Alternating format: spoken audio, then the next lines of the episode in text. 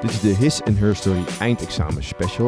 Dit is de laatste aflevering en in deze laatste aflevering staat centraal de vraag welke invloed de verlichting heeft gehad op de politieke cultuur van 1815 tot en met 1848. Maar voordat ik, Rens, eh, ga beginnen aan het beantwoorden van deze vraag, wil ik graag een uh, klein applaus voor jullie. Jullie die uh, het nu 13 afleveringen hebben volgehouden en waarschijnlijk aan het einde van jullie Latijn zijn en niks meer met geschiedenis te maken willen hebben. En ook een beetje voor mezelf en voor Vincent, die dit uh, toch maar uh, hebben gered, deze 13 afleveringen. Dus een uh, klein applaus. Oké, genoeg gekheid. Nu weer tijd voor serieuze dingen. Laten we in eerste instantie weer even gaan stilstaan bij de twee jaartallen uit de vraag 1815 en 1848. Nou, in 1815 komt er een einde aan de Napoleontische oorlogen. Napoleon is verslagen en ja, Europa is uh, weer in rustig vaarwater terechtgekomen. Dit in tegenstelling tot een paar jaar later, in 1848, als er weer, weer revoluties uitbreken en er een einde komt aan een wat rustige periode en ook een einde komt aan jullie eindexamen kennis die jullie moeten opdoen. Als jullie de vorige aflevering goed hebben opgelet, dan hebben jullie gehoord dat Napoleon wel enkele ideeën uit de verlichting heeft overgenomen in zijn Code Napoleon uit 1804. Waaronder het idee dat iedereen gelijk is voor de wet. Maar uiteindelijk kwam het erop neer dat zijn heerschappij helemaal niet zo verlicht was. Want hij was een alleenheerser, was een keizer. En hij veroverde steeds meer gebieden in Europa, waaronder ook Nederland. En uh, nadat hij verslagen werd in 1815 door een uh, gecombineerd leger van Pruisische, Engelse en ook Nederlandse troepen, um, ja, organiseerden de Europese machthebbers een congres, het congres van Wenen in 1815. En op dit congres van Wenen spraken de Europese machthebbers af dat er nooit meer zoveel onrust moest zijn als tijdens de, al die revoluties vanaf de Franse revolutie in 1789. En uh, eigenlijk werd Europa daar opnieuw verdeeld. En dan zie je dat uh, Nederland wordt samengevoegd met België en Luxemburg onder leiding van de Nederlandse koning. En dat moet dan dienen als een soort van bufferstaat tegen, tegen Frankrijk. En dat hebben jullie misschien ook al eerder gehoord. En dit hield eigenlijk in dat er een machtig, een groot rijk was in het noorden van Frankrijk, zodat Frankrijk niet makkelijk... Uh, ja, niet makkelijk in België kon binnenvallen, bijvoorbeeld, omdat het een groot rijk was met een groot leger. Tegelijkertijd werd op dit congres van Wenen van 1815 eigenlijk de hele politieke situatie van voor de Franse verlichting, dus van voor 1789, uh, hersteld. En kwam er eigenlijk een beetje een einde uh, aan de verlichte ideeën. In ieder geval op het, gebied, uh, op het politieke gebied. Zo zie je dat in Frankrijk er weer een koningshuis komt. Wel een constitutionele monarchie, zoals in 1791 ook was. Uh, en iedereen bleef dan ook voor de wet gelijk, maar er was maar een kleine minderheid.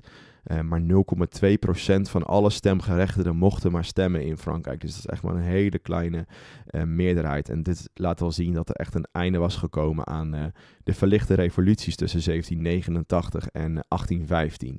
Een ander belangrijk congres om te onthouden is het congres van Verona uit 1822. En daar, daar komen de alle Europese machthebbers weer bij elkaar. En dan, dan, zeggen ze ook echt van ze, dat ze zeker weten dat alle onrust en chaos is uh, ontstaan door de revolutionairen uit de Franse revolutie met al die verlichte ideeën. En dan willen ze dus echt terug naar die oude koningshuizen en de oude orde die aan de macht was. En op, deze, op het congres van Verona werd eigenlijk afgesproken uh, dat Frankrijk steun zou leveren aan het Spaanse regime, waar in 1820 uh, de koning Ferdinand VII is verjaagd door liberalen. En over liberalen ga ik het zo nog hebben. Maar dat laat al zien uh, dat die, die revolutionaire ideeën allemaal in de band werden gedaan door samenwerking uh, van de Europese koningshuizen. Maar het laat ook wel zien dat de burgers die al jaren beïnvloed waren door alle nieuwe ideeën zich niet bij de pakkenier lieten zitten en nog steeds opkwamen voor hun rechten. En dan zie je eigenlijk ook dat er vanuit die verlichte ideeën die al lang rondzwerven in Europa door uh, pamfletten, kranten, de media, et cetera, er eigenlijk nieuwe ideologieën ontstaan. En een goede samenvatting van ideologie vind ik altijd uh, wat ik zelf heb geleerd tijdens mijn studie geschiedenis. En dat is dat de, de ideologie een gestructureerde set is van ideeën die het gedachtegoed van een bepaalde groep mensen over de maatschappij en over het leven samenvatten. Dus het is eigenlijk gewoon een, ja, een bepaalde, ze hebben een bepaalde visie op de maatschappij. En heel veel mensen delen die visie en die delen dan een bepaalde ideologie. En dan zie je eigenlijk dat er drie uh, ideologieën belangrijk zijn in die periode. Dat is het liberalisme, het socialisme en het iets in mindere mate het nationalisme. Nou, eerst die eerste stroming, het liberalisme. Ik denk dat je het liberalisme het beste kan samenvatten als een stroming die vindt dat de overheid zich zo min mogelijk moet bemoeien met de vrijheden van uh, de burgers. En dat de burgers eigenlijk zelf moeten opkomen voor hun, uh, hun eigen belang. En ze willen dan ook zoveel mogelijk individuele vrijheid op het gebied van politiek, econo economie vooral, sociaal en uh, cultureel. En dan zie je ook later in 1848, als er weer nieuwe revoluties zijn, zoals ik net al zei, dat deze liberale burgers en deze liberale stroming vooral opkomt tegen de koningshuizen die overal aan de macht zijn. Want zij willen juist af van die koningshuizen, want iedereen moet zelf bepalen wat ze doen. En zo moet zo min mogelijk uh, invloed zijn vanuit de staat op het leven van de, van de mens. En vooral komen uh, ondernemende burgerij, dus de ondernemers, die komen profiteren van alle vrijheden en vooral alle economische vrijheden die deze liberalen nastreven. Uh, en daarom ontstaat er een bepaalde kapitaalkrachtige uh, burgers, de bourgeoisie. En dat zijn vaak fabriekseigenaren die profiteren van de minder, minder belasting op, de, ja, op, de, op het bedrijf van de overheid en dus minder bemoeienis van de overheid op het uitvoeren van het werk. En als je deze politieke stroming zou vergelijken met een politieke partij nu, dan past het liberalisme het beste bij de VVD. De VVD wil ook zo min of zo klein mogelijke overheid en zo min mogelijk bemoeienis van de overheid op het dagelijks leven en vooral op het uh, bedrijfsleven. De tweede stroming of de tweede ideologie die ontstaat uh, en die belangrijk is, is het socialisme. En dat is juist, uh, ja, die is ook ontstaan vanuit de verlichte ideeën van vrijheid, maar die heeft wel een hele andere kijk op deze vrijheden. Uh, je moet even goed de context begrijpen van uh, deze periode. Er is een industrialisatie, vooral in Engeland en Frankrijk, waar vele fabrieken ontstaan en waar eigenlijk meer arbeiders zijn dan werk. En daardoor kunnen de arbeiders laag betaald worden, uh, hebben ze slechte arbeidsomstandigheden, moeten ze lange dagen maken en worden eigenlijk die arbeiders uitgebruid. En socialisme komt op voor deze arbeidersklasse die erg, erg veel lijden onder de economische veranderingen als gevolg van deze industriële revolutie.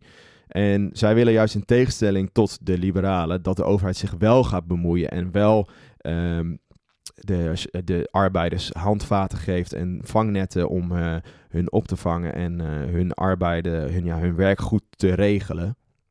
En zij denken ook dat door bemoeienis van de overheid iedereen evenveel kans heeft op uh, grond, kapitaal en bezitting. Dus dat er een, een, een, ja, een eerlijke verdeling komt over het geld in, het, in een heel land de socialisten houden zich ook erg bezig met de sociale kwestie. En de sociale kwestie is ook wel het arbeidersvraagstuk. En dat komt dan op in de 19e eeuw als gevolg van die industriële revolutie.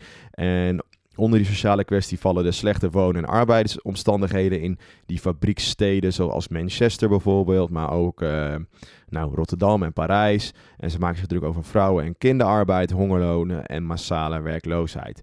En zij komen eigenlijk voor al die uh, facetten op en willen daar verbetering voor. Door bemoeienis vanaf de, van de overheid. En dat is dus echt anders dan de liberalen die zeggen dat de overheid zich juist min mogelijk moet bemoeien uh, met het dagelijks leven. En dat mensen zichzelf moeten opkomen voor hun eigen belang. En het niet laten moeten doen door een overheid of door latere vakbonden of andere werkgevers uh, en werknemerspartijen. Nou, in de vorige aflevering had ik het ook al gehad over dat universiteiten ook heel erg aansluiten bij de ideeën van de verlichting. Want dan kunnen mensen zich ontwikkelen en daardoor kunnen ze zelf uh, bepalen wat zij belangrijk vinden. En dat zie je eigenlijk ook weer bij het socialisme. Daar ontstaat een soort van wetenschappelijke kant van. En dat is een belangrijke filosoof en dus socialist hiervan is uh, Karl Marx.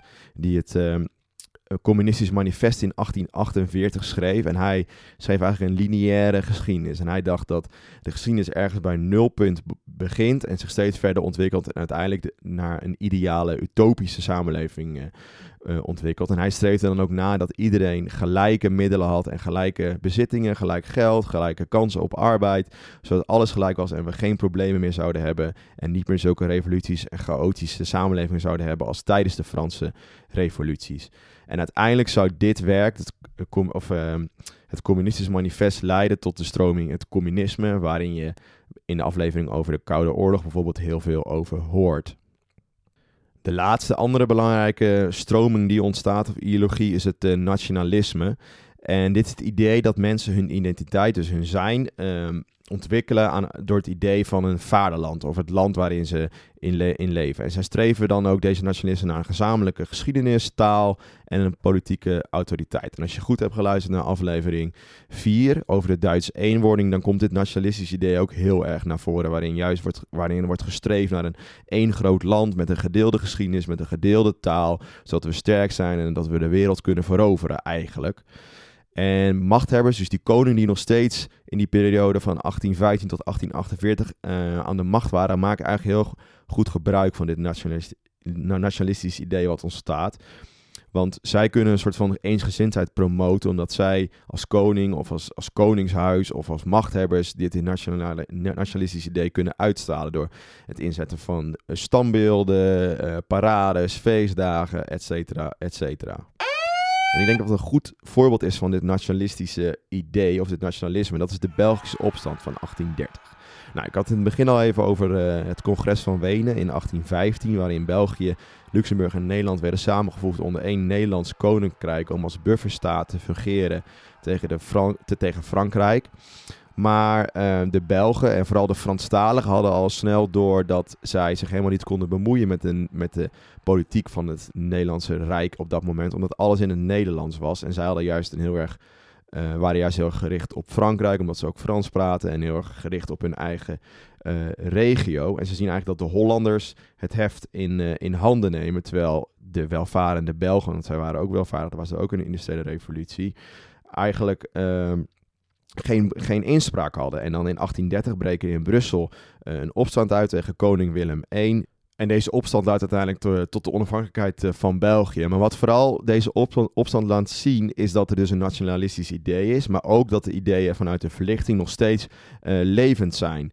En want de, de Belgen laten zich niet terugduwen in een hokje en laten zich niet samenvoegen tot één rijk door de Europese machthebbers. Maar laten zien dat ze zelf ook uh, krachtig zijn en de, hun ideeën nog steeds uh, nastreven en zich niet laten, bij de pakken neer laten zitten door uh, bepaalde Europese machthebbers die bepalen dat ze opeens bij, bij, bij Nederland horen. Dus die verlichte idealen die waren nog wel steeds levend in die tijd. En dat die verlichte idealen over uh, bijvoorbeeld uh, inspraak over wat je met een land en wat de burgers vooral met het land willen nog steeds aanwezig zijn in Europa. Dat laat wel het revolutiejaar 1848 zien. En in dat jaar ontstaan in verschillende plekken in Europa opnieuw revoluties waarin de burgers zich keren tegen de tegen de koningen van, uh, van het land waarin zij uh, leven. En een goed voorbeeld hiervan is misschien wel het Frankfurter parlement uit 1848 ook.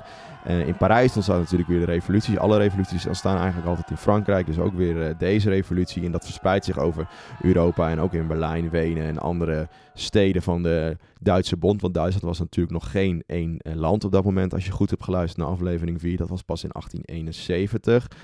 En in het Frankfurter parlement uh, wordt voor het eerst geprobeerd om weer met uh, gekozen mensen uh, die aan de macht komen. Er worden 800 mensen gekozen en die gaan een parlement oprichten. Maar je ziet al snel dat deze beweging in de kop wordt gedrukt door de, de door, door de verschillende keizers van, die, van Duitsland op dat moment. Bijvoorbeeld de Pruisische keizer die liever nog steeds als alleenheerser aan de macht wil zijn. Maar dit toont eigenlijk opnieuw aan dat, uh, uh, dat, de, dat de idealen vanuit de verlichting nog steeds uh, aanwezig waren in, in Europa. En dat de burgers nog steeds graag inspraak wilden hebben over hun leven. Nou, en bij dat revolutiejaar 1848 is ook het einde van deze aflevering, het einde van jullie uh, examenstof. In dat jaar gebeurden er verschillende dingen. Eigenlijk bleef het in Nederland relatief uh, rustig. Er waren alleen een hele belangrijke grondwetswijzigingen ingevoerd door uh, Thorbecke, waarin um, niet meer de koning verantwoordelijk was voor, um, voor de beslissing van de ministers, maar de ministers zelf verantwoordelijk waren, waardoor de macht van de koning eigenlijk een beetje werd ja, beperkt. En in uh, Frankrijk zie je dat, de, dat die revoluties van 1848 leiden tot de verkiezing van Lodewijk Napoleon Bonaparte. Dat is de neef van Lodewijk, uh, de eerste, de keizer Lodewijk, waar, we het, uh, waar ik het vorige aflevering over had. En deze neef van Napoleon laat zich in 1852 tot president kiezen. En dan wordt hij de eerste president van Frankrijk. Nou, dan nog even een snelle terugblik op deze aflevering. De belangrijkste dingen die je moet onthouden is dat vanaf 1850 alle ideeën van de Franse verlichting eigenlijk worden teruggedraaid. En alle Europese machthebbers weer uh, hun oude ja, hun oude manier van regeren oppakken als alleenheersers. Maar dat er door de invloed van de publieke opinie, die waren beïnvloed door de kranten en de pamfletten en door, dus door de hele verlichting, verschillende stromingen ontstonden die langzamerhand een einde proberen te maken aan die alleenheersers. Waaronder het socialisme en het liberalisme. En daarmee komt er een einde aan de eindexamen specials van His en Her Story. En dan is er eigenlijk nog maar één ding wat Vincent uh, en ik, uh, Rens, uh, voor jullie kunnen doen. Dat jullie, voor jullie duimen en heel veel su succes wensen met straks met het eindexamen op 13 mei. En hou alsjeblieft onze socials in de gaten, vooral Instagram. Mocht je vragen hebben, dan kun je ons ook een berichtje sturen op Instagram. En wij proberen jullie ja, stof te toetsen aan de hand van quizjes. En misschien komt er nog een Q&A aan, waarin we al je vragen kunnen beantwoorden. Dus tot dan en succes met leren. Yo!